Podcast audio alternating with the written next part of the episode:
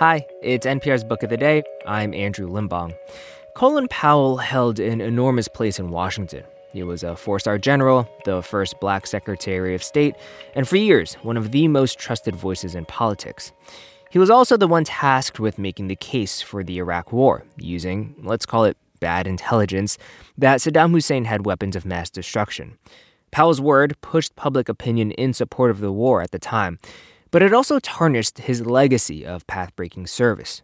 Powell died Monday at 84 years old, and this interview from 2012 with NPR's Robert Siegel catches him at this interesting time. Powell had just written a memoir called It Worked for Me, and you can hear him gingerly approach the Iraq War with the benefit of a few years' hindsight. Here's the interview. Colin Powell has a new book out. It's called It Worked for Me in Life and Leadership. It's a mix of lessons learned, anecdotes, tales from the life of the professional public speaker, right down to what's wrong with the modern business hotel. And it also includes some candid reflection on the most controversial moments in General Powell's career, the lead-up to the war in Iraq and his presentation to the UN Security Council on evidence of Saddam Hussein's weapons of mass destruction. Secretary of State Powell, welcome. Thank you very much, Robert. First, there is a theme throughout your stories, from your days in ROTC at the City College of New York right up to becoming chairman of the Joint Chiefs of Staff. You love the United States Army. I love the United States Army. I entered the City College of New York just short of my 17th birthday, a kid not sure where he was going. His mother said, take engineering, that's what you need. Mm-hmm. Engineering didn't take to me, and what saved me and kept me in college is I ran into ROTC cadets who were in a fraternity called the Pershing Rifles, and I found my place. I found discipline, I found structure, I found people that were like me and I liked, and I fell in love with the Army that first few months in ROTC, and it lasted for the next 40-odd years. You never fell out of love. Never fell out of love. Now, people have asked me, what would you have done if you had gone to the Army? I said, I'd probably be a bus driver. I don't know. In this book, you write what you describe as your first and last account of the famous presentation to the UN Security Council on Iraqi weapons of mass destruction, weapons that turned out not to exist. First of all, it's pretty clear from your writing about this. This still rankles. I mean, this episode is something that you haven't been able to completely leave behind. Oh, I'll never leave behind because it was the most vivid presentation of the intelligence information that we had. And it was designed to be the most vivid presentation. That's why we did it at the UN, and I spent a great deal of time getting that presentation ready. And so everybody sort of remembers that. But the case for war was being made over a period of months and had been accepted by the president, by other world leaders, and certainly by an overwhelming vote of the Congress. But nevertheless, I will always be the one that sort of, hey, he presented it to the UN. And when I presented it to the UN, I had every assurance from the intelligence community that the information I had was correct. Turned out not to be. Some of it turned out not to be. You're right that the draft that you and then CIA Director Tenet were presented with hadn't actually come through the National Security Council at the White House. It came from Vice President Cheney's office. That's right, but I didn't know that at the time. I knew when the president asked me to make the presentation, I knew that the NSC was supposed to have been working on it, and therefore I would get something that was a near-finished document. And when I got it and talked to Scooter about it...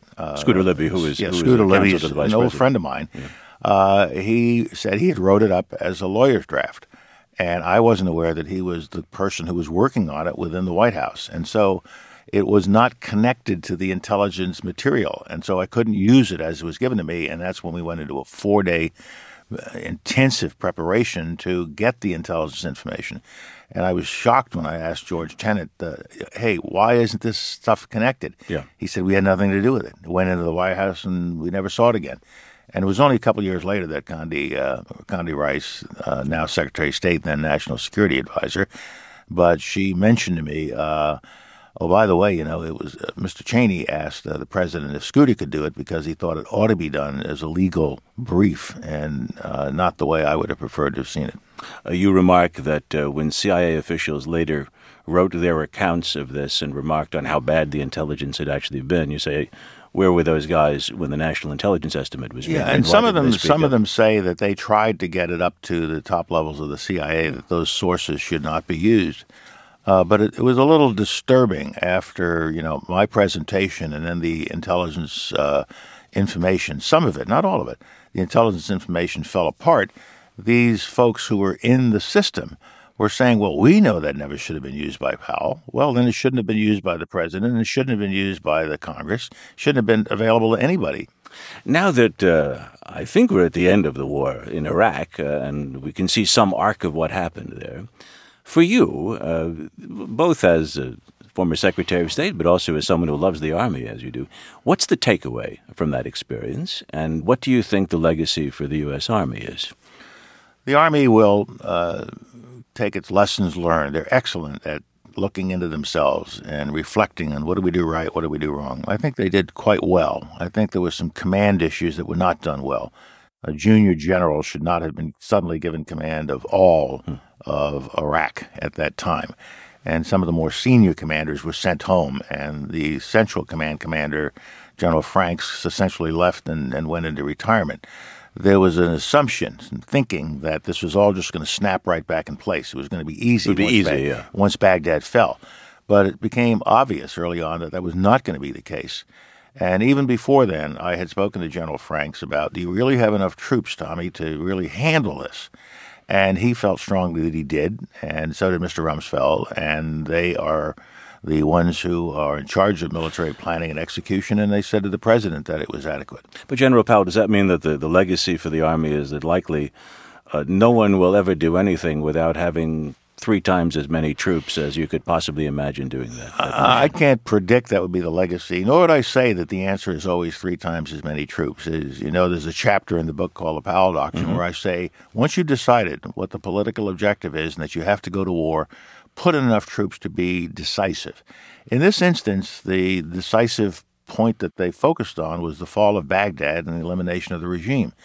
But as I cover in the book, that wasn't the end of the conflict. It was the beginning of a new phase of the conflict. And military planners should always be thinking about what happens after you accomplish that first thing. What else are you going to have to do? And we were not prepared to do that or think about it. Mission accomplished, and start thinking about bringing the troops home, whereas we should have been surging them at that point. And we ended up having to surge them years later. 4 years ago, despite your having spoken to 2 Republican national conventions and being very closely identified with Republican presidents, you said in October of 2008 that you would vote for President Obama. He's up for re-election. I think you're aware. I've noted. Do you think you'll vote for him again?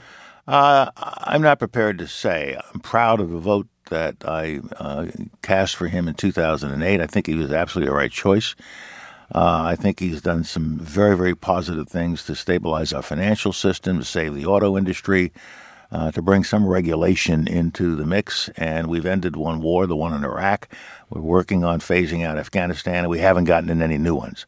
But I always feel that as a private citizen and not really a political player, I want to hear what the other side has to say. That's a pretty positive account you've just given. Yes, the administration. But there are some things that are not so positive. We didn't close Guantanamo as I would have hoped, and we still had an unemployment rate that's too high, and the economy has not quite recovered. Whether that's all the fault of the president or not will be up to the people to decide. But I've known Mr. Romney for many years. I think he's a very distinguished gentleman, and I want to hear what he has to say. I want to see what kind of policies. You're not just voting for an individual, in my judgment. You're voting for an agenda. You're voting for a platform. You're voting for a political philosophy. And I want to really hear what Mr. Romney has to say about that now that he's gotten through the primaries where you had to act in a somewhat different manner. You're waiting for the, as someone said, for the Etch-a-Sketch to be shaken up a little bit. Oh, I'm not going to talk about Etch-a-Sketches. I haven't seen one in 40 years. Former Secretary of State General Colin Powell, thank you very much for talking with us today. Thank you, Robert. And Colin Powell's new book is called It Worked for Me in Life and Leadership.